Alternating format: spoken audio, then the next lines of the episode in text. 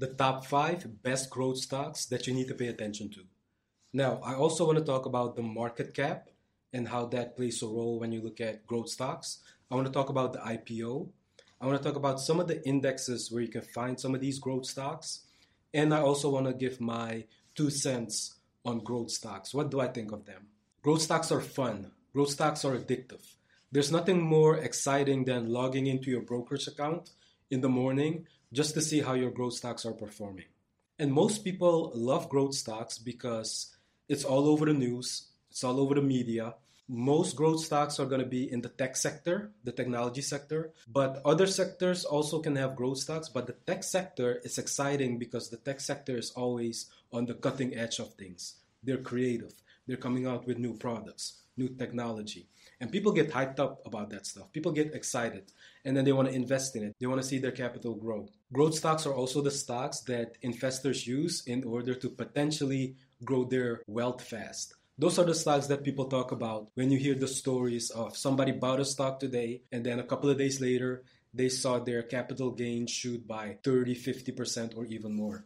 Now, the first growth stock that you need to pay attention to and that you need to have on your watch list is Shopify. Now, Shopify is an e-commerce platform that allows you to set up your shop online. All you have to do is buy the domain, set up your shop, make sure that you pick the right theme, upload your products, set up your payment processing, and before you know it, you can start getting sales after you do the marketing and advertising, of course, of your products. So it's a very easy platform to use. I've also set up a couple of Shopify stores in the past where I would sell anything from fitness equipment or fitness clothes to women's handbags. And most of your sales are going to come from mobile devices. From a growth stock perspective, if you look at the financials, Shopify has been able to grow their revenue year over year in the past five years by fifty percent. That's a great thing because if you look at the stock market average, the stock market on average grows on a good year by ten to eleven percent. So seeing a company able to grow fifty percent on average year over year, that's a growth stock that you need to pay attention to.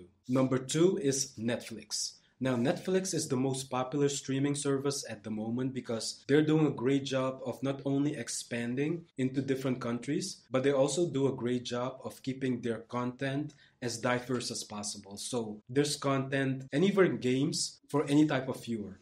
If you like horror movies, if you like documentaries, if you like action movies, if you like crime docs, Netflix has shows for pretty much everybody. From a financial standpoint, Netflix has been able to grow, if you look at the five-year average and also the ten-year average, they've been able to grow by twenty-five percent. And also the reason why Netflix is the market leader in their space and they're able to not only grow their user base, but also retain the users that they have, is because they constantly come out with good shows. Most of the revenue that they generate, they put back into the business by producing content that viewers want to see. Number three is Amazon. Now, Amazon is a one point two trillion dollars company. During the pandemic, Amazon saw their sales soar, while other retail stores and smaller chains saw either their business go bankrupt or their business slow down tremendously. It's because of Amazon that companies such as Walmart and Target had to speed up their entrance into the online e-commerce world. And Amazon has pretty much set the standard for fast shipping, or in this case, one-day shipping. Most people that I know love buying their products from Amazon. And Amazon is always on the cutting edge with coming out with new ideas and then implementing them as fast as they can. So yes, you can buy your goods on Amazon, but there are also Amazon stores in specific locations that you can go to. Going back to the financials, Amazon generates all of their revenue from three sectors: North America, International, and A W S. A W S standing for Amazon Web Services. Small and big companies that don't want to have their technology infrastructure in-house, they have the possibility to outsource it to A W S. Number four is Tesla. Now, Tesla is a seven hundred billion dollars company. If you look at their revenue in the past five to ten years, they've been able to grow their revenue by thirty-three to fifty percent, which is astounding. Tesla, widely popular, the best-selling car used to be the Model three, but doing my research, I've noticed that the Model Y has been picking up steam and is currently the best-selling Tesla car at the moment. Tesla is doing so well with selling their electric cars and then also expanding into different countries. Right now, China is one of the fastest growing markets for Tesla. And even when I went on vacation to Europe, I went to the Netherlands to visit my family. While I was on the highway, I was paying attention to the cars that I saw on the highway, and one in four to one in five cars that I saw in Amsterdam were Tesla cars. That's how popular they are in Europe also. Tesla has been operating at a net loss for many years. It wasn't until twenty twenty that they turned their net loss into a net profit. But the whole thing with these growth companies and these growth stocks is that they focus on growth. They focus on getting their revenue as high as possible because they want to beat out the competition. They will grow even if that means operating at a net loss for many years. All they then need to do is make a couple of tweaks in order to turn their net loss into a net profit. And number five is Spotify. Now, Spotify is not as big as the Amazons out there or the Teslas because Spotify is a sixteen billion dollars company and it's also operating at a net loss. But Spotify has been making a lot of headway into also growing as fast as possible because they started in the music industry, then they got into podcasting, and now they just added audiobooks. So they have three pillars now, the three-headed monster. Also, with Spotify, they want to dominate the audio space. They want to capture your ear. And Spotify always comes up with new ideas, cutting-edge technology, anything that they can do to make it easier for their listeners to enjoy the platform. And Spotify is also good at monetizing the user base that they have. So they have the subscription model, they have ads that are running, but then they also have a retail model which they introduced when they introduced the audiobooks to their platform. Now, why these five companies? Because there also are a lot of smaller companies that nobody has heard of that are seeing record growth. The reason why you want to take a look at these five companies is because they are not only dominant in their space, they're the leaders in their space. They're also seeing record year growth year over year, and they're also not going to go away anytime soon. Most people know about them. Most people talk about them, which makes them popular. So your cousin might talk about them. Your uncle might talk about buying them. The media is talking about these companies. Not only are they popular now, they're going to be more than likely popular in the future because these companies are always on the cutting edge when it comes to technology within their space, making sure that they come up with creative ways in order to retain their customers. And also the management team is doing a great job of managing the day-to-day business practices. Also, another thing that you need to pay attention to is that all of these companies that I mentioned are large to mega cap stocks. Now, this is where the market capitalization comes into play because market capitalization lets you know the value of a company, how much a company is worth. So when I say a company like Tesla is worth seven hundred billion dollars, that goes to the market cap of the company. How do you calculate the market cap? The market cap is calculated by taking the price of a single share and multiplying it by the common shares outstanding. So if a company has a fifty dollars price for their stock and they have one million shares outstanding, the market cap is fifty times one million is fifty million. So depending on the value of a company, it will fall under a specific cap. So a company that is three hundred million or less, that's going to be a micro cap. Anywhere between three hundred million and two billion, that's going to be a small cap company. two billion to ten billion, that's going to be a mid cap. ten billion to two hundred billion, that's going to be a large cap. And anything over two hundred billion, that's going to be a mega cap company. Now, I focused on the large and mega cap companies, but you can definitely also take a look at micro cap, small cap, and even mid cap companies. Because those companies, even though they might not be as famous as the large and mega cap companies, there is still potential because there are not that many eyes on those types of companies in the smaller cap companies, but they have that potential to blow up also and become large cap or even mega cap companies. But of course, a lot of risk involved in all of these companies. Doesn't matter if they're a small cap company or a large cap company. Always remember that investing is risky. Now, if you want to know which indexes these companies are trading on, all of these companies will be found on the S and P five hundred, which is the standard S and P five hundred, which has the five hundred largest companies in the U S. So all of the companies in the S and P five hundred are indexed based on weight. So some of the companies take over a larger percentage, and most of those companies are going to be in the tech sector. Apple being the number one. Another index is the NASDAQ one hundred. Now, the NASDAQ one hundred is similar to the S and P five hundred. It, of course, it has less stocks in their index, but most of the stocks are highly focused on the technology sector, which is all of the stocks that I mentioned also in the top five list. And even if you look at the top six companies in the NASDAQ one hundred, the top six companies take up thirty-seven percent of the whole index. So some of those companies are going to be Google, Amazon, Apple, even Tesla. Another index that's widely popular is the Russell two thousand. So the Russell two thousand is an index for approximately the two thousand biggest small cap companies that are out there. Now, with those companies, of course, a lot of potential in the Russell two thousand. If you want to invest in the Russell two thousand, all you have to do is find an index that mirrors the Russell two thousand, or you could also do the research and make sure that some of the companies in the Russell two thousand have seen year-over-year growth past the average of what the Russell two thousand does on a yearly basis. And those are some of the companies that you want to pay attention to. Make sure you look at their business model. Is it one that can grow into the future? Is it one that will need to change? Does it have stability? If that company is a small cap company right now, does it have the potential to become a mid cap company or even a large cap company? Make sure you also take a look at the management team, how they are performing on a day-to-day basis. These are some of the things that I would pay attention to if I wanted to invest in a company, a small cap company.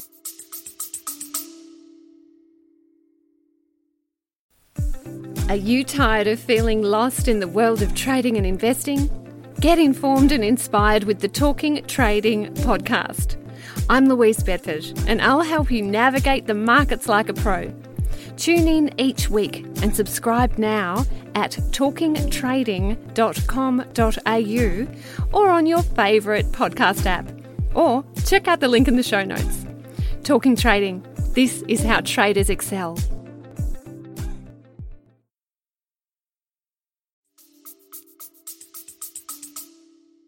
That's in the Russell two thousand. But just in general, I would focus on an index fund that just mirrors the Russell two thousand. Another one is the Wilshire five thousand. This index contains all of the publicly traded companies from the U S. So if you want to invest in all of the companies in the U S, whether it be small cap, micro cap, large cap, mid cap, mega cap, the Wilshire five thousand is one that you need to pay attention to. It's not necessarily one of my favorite because I like to be a lot more detailed with specific companies that I want to invest in. But if you just want to have a basket of literally all the companies, the Wilshire five thousand is the one that you need to pay attention to. When the Wilshire five thousand was introduced, it had five thousand companies in the index. Currently, it has about thirty-three hundred to thirty-five hundred companies, anywhere in between. And the last one is the penny stock market, the O T C market. Now, this is an interesting market because there are a lot of companies that kind of get on the more reputable stock exchanges. For example, the NASDAQ, because there are rules in order to get on these stock exchanges. Like some of the rules might be that a company that wants to get on the specific stock exchange, that company needs to be able to generate a specific amount of revenue year over year. A company also needs to be able to keep their stock price above one buck, because if they fall below one dollar for over a period of time, let's say six months, they will get a notification that they're going to be potentially deplatformed from the stock exchange. But now the penny stock market is extremely risky because most of those companies don't even need to register their financials with the S E C.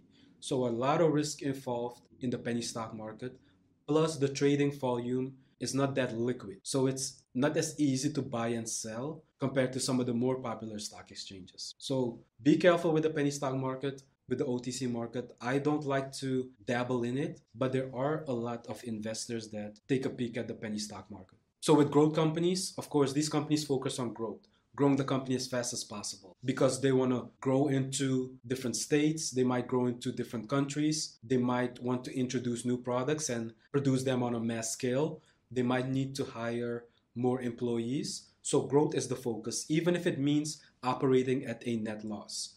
One of the things that a company can take a look at if they are a private company is to go through the I P O process, which is the initial public offering. This is a process where a private company turns into a public company by going onto the stock market. This is a great way for a company to generate a large amount of capital. When a company goes from being a private company to a public company through the I P O process, that does not guarantee that this company will be a profitable company, of course. And also, one of the disadvantages of a private company going public, all the financials of the company also need to be public for the investors and the general market. With a private company, a private company does not have to display a report or even show any of their financials. But publicly traded companies do need to do that. Another disadvantage, of course, is also that your competition also has access now to all your financial data, and they can use it in whatever way they see fit. Now, I like growth stocks. I prefer dividend-paying stocks, but the thing that I like about growth stocks is the excitement around the stock, which of course has to deal with the underlying company, because that company more than likely produces a product that a wide range of people like. If you take a Tesla, so many people like their electric cars. I'm even in the process of buying a car, doing the research to see which car I want to buy, and I'm also definitely taking a look at some of the cars that Tesla is producing. So that's the thing that I look at when I think of growth stocks, because when I think of dividend-paying stocks, those are more consistent, but they are usually in a boring field, or they produce products that are not that exciting. But with the growth stocks, everybody talks about them. Even some of my friends might tell me about some of the growth stocks and asking me if I, okay, should I buy this particular stock? Then I always tell them, okay, make sure that you do the research first before you buy any type of company. And also always remember that investing, it doesn't even matter if it's a growth stock, a dividend-paying stock, or you're investing in a penny stock. Always know that it's risky. There's always risk involved when it comes to investing. The five best dividend-paying stocks. Now, this is exciting to me because this is where I shine when it comes to investing. There's nothing more interesting and exciting to me than buying a company that pays a dividend when it's selling at a discount and then just holding on to it. And while you're holding on to it, you're making passive income or residual income in the form of a dividend every quarter or every month, depending on which company you buy. But because you also bought it at a discount, you also have the possibility of seeing some unrealized capital gains. So it's a win-win situation for me. It's also more of a set it and forget it. You buy it once. If you do the research, you want to buy a good company, of course, and then you just hold on to it and enjoy the passive income that you generate. Not only do I look at dividend income as a passive way of making money, it's also a way of making money that grows faster than inflation, because a lot of companies, they don't only pay a dividend, they also grow their dividend. Some companies might also pay a special dividend every now and then. So it's a very hands-off way of investing. It allows me to sleep well at night. So even if the stock market is trending down, I don't lose any sleep because I'm still holding on to my dividend-paying stocks because they still pay a dividend. That dividend increases faster than inflation. I reinvest that dividend to get more dividend income. And while I'm holding on to the stock, the price still has the potential to bounce back, and I can see my capital gains rise up.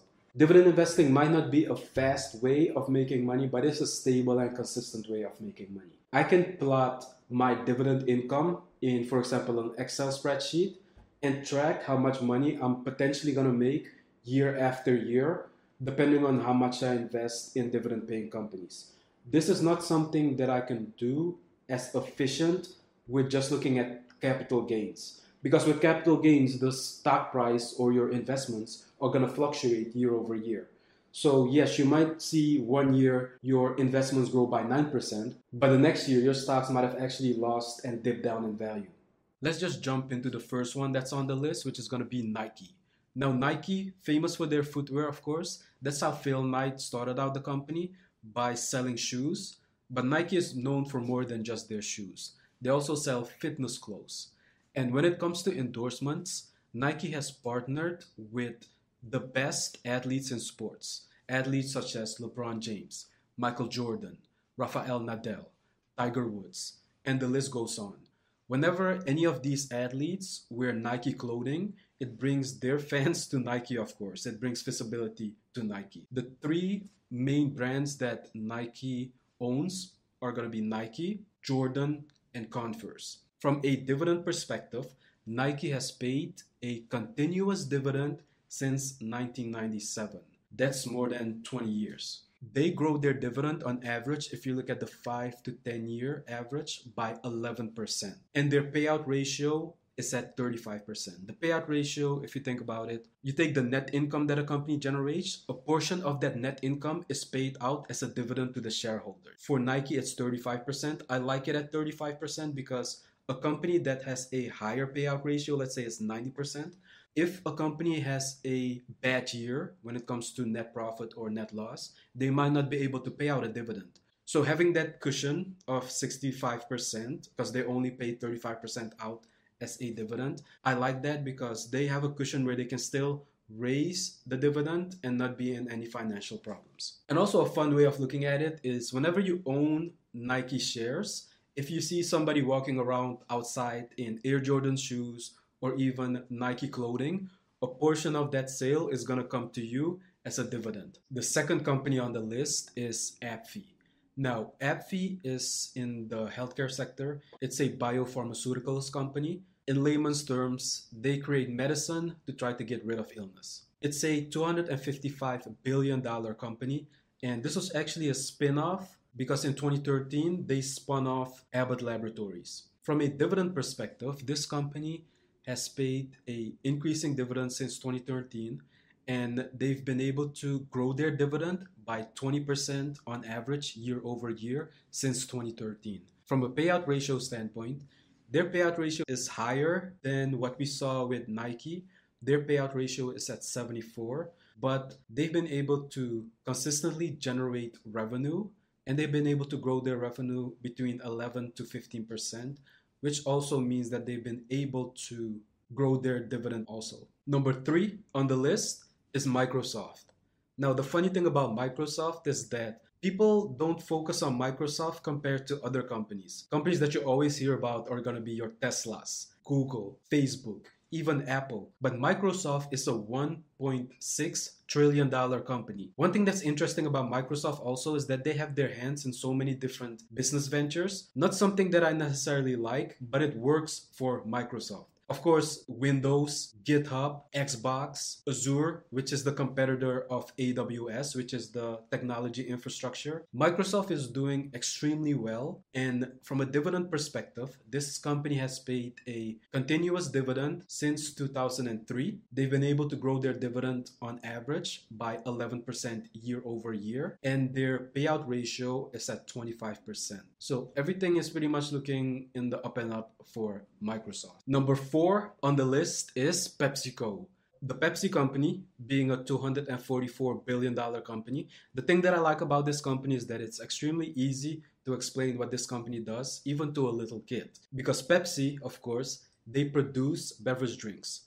But that's not the only thing that Pepsi does, because a lot of people don't know, but Pepsi owns a slew of brands. Brands such as Gatorade, Lay's potato chips, Doritos, Quaker Oats, and the list goes on. From a dividend perspective, PepsiCo has paid a continuous dividend since nineteen seventy-three. That's almost coming up on fifty years. And not only have they been able to pay a continuous dividend since nineteen seventy-three, they've also been able to grow their dividend, if I look at the last five to ten years, by around six percent. If I look at their payout ratio, their payout ratio is a little bit higher at sixty-four percent, but with the track record of Pepsi company paying out an increasing dividend, they've been through so many economic bumps. Think about the Great Recession, the Y two K crash. Even through all those dips in the stock market, the Pepsi company has been able to still pay a dividend and increase their dividend above the average inflation rate. That's why I like the Pepsi company, and I have them on my watch list, but I also bought stock in the company. And for number five, I wanted to throw in a different company, a company outside of the U S, because all of the number one through four are going to be U S companies. This one is actually outside of the U S. It sells famous products also. This is the Unilever company. Now, the Unilever company is actually a British consumer goods company. So the U K owns this company. Some of the brands that they own, you've heard of them, but you never thought they were owned by Unilever. These brands are going to be Ben and Jerry's, Dove, Hellmann's. Think about the, the mayo. From an investing standpoint, the interesting thing about companies that are outside of the U S is that from a dividend perspective, they pay an increasing dividend, but you have to look at the trend line because you will see the dividend income go up and down, but you have to look at the trend. You'll see the trend be a upwards trend. Unilever has paid a consistent dividend since two thousand eight, and they've been able to grow their dividend by around six percent. Their payout ratio, they keep it at around sixty-four percent. So all in all, Unilever is one that you need to have on your watch list and buy when it's trading at a discount. While I'm talking about Unilever, let's touch on A D Rs, which stands for American Depository Receipt. If you want to invest in a company outside of the U S, because keep in mind, not all great companies are just within the U S. Outside of the U S, there are also companies that you need to pay attention to. For example, Unilever. If a company wants to go public and be traded on a stock exchange, it usually does that within the country that it's in. So in the U S, we have the NASDAQ, the New York Stock Exchange. If you go overseas, let's say London, you have the London Stock Exchange. If you look at Amsterdam, you have the Euronext, Amsterdam Stock Exchange, and the list goes on. Most countries have a stock exchange unless they're so small and they don't participate in the buying and selling of securities. Most companies are not gonna go through the hassle of being listed on different stock exchanges. So a company in Brazil is probably gonna be listed on the Brazilian stock exchange, but they're not gonna do the due diligence to also be listed on the American stock exchanges and the London Stock Exchange. An A D R then allows you to buy stock in companies that are not in your current country's stock exchanges. So in the case of Unilever, the ticker symbol being U L, you can buy Unilever on the New York Stock Exchange. Now, some other notable dividend-paying companies. I have my handy-dandy watch list. Costco, McDonald's, the Hershey Company, Sherwin-Williams, Visa, Union Pacific Corporation, Lowe's, Genuine Parts Company, Johnson and Johnson, Texas Instruments Incorporated, Clorox, Colgate, the three M Company, Kimberly Clark, T. Rowe Price, McCormick and Company Incorporated, Church and Dwight, Hasbro, Coca-Cola Company, and Brown-Forman Corporation. Five dividend-paying companies under fifty bucks: Flour Foods, Hormel, Fastenal, Kroger, and the C X X Corporation. We went over a lot of good information on these dividend-paying companies, but you still want to make sure that you buy them when they're selling at a discount. Because as a value investor, you don't want to buy something when it's too expensive. So a good way of looking at how expensive or cheap a company is is by looking at the price-to-earnings ratio, the P E ratio. With dividend-paying companies, I like to see a P E ratio of fifteen or less. You can also do twenty or less. I prefer fifteen or less. Investing in dividend-paying companies is a steady way of building your wealth over time. It's not a fast method that you can see with growth stocks, but with dividend companies, I can plot my dividend income into the future. I cannot do that with growth stocks because they're a lot more volatile, but with dividend-paying companies, yes, I pay attention to the price of the stock, but I also definitely pay attention to the dividend income that I get, and I make sure that whenever I get the dividend income, I invest in companies that can grow their dividend income. I take that dividend income and reinvest it, or I take it and I invest it in different companies that pay a dividend. I also take my own capital and invest it in dividend-paying companies. And then some of these dividend-paying companies also pay a special dividend every now and then. So it's a snowball effect. Now, if you enjoy my content on stock market investing, then be sure to follow my podcast and check out my show notes below for exclusive premium content that will take your investing to the next level. In the show notes, I also link to my books, my Instagram so you can follow me, and my YouTube channel. I'll catch you in the next episode.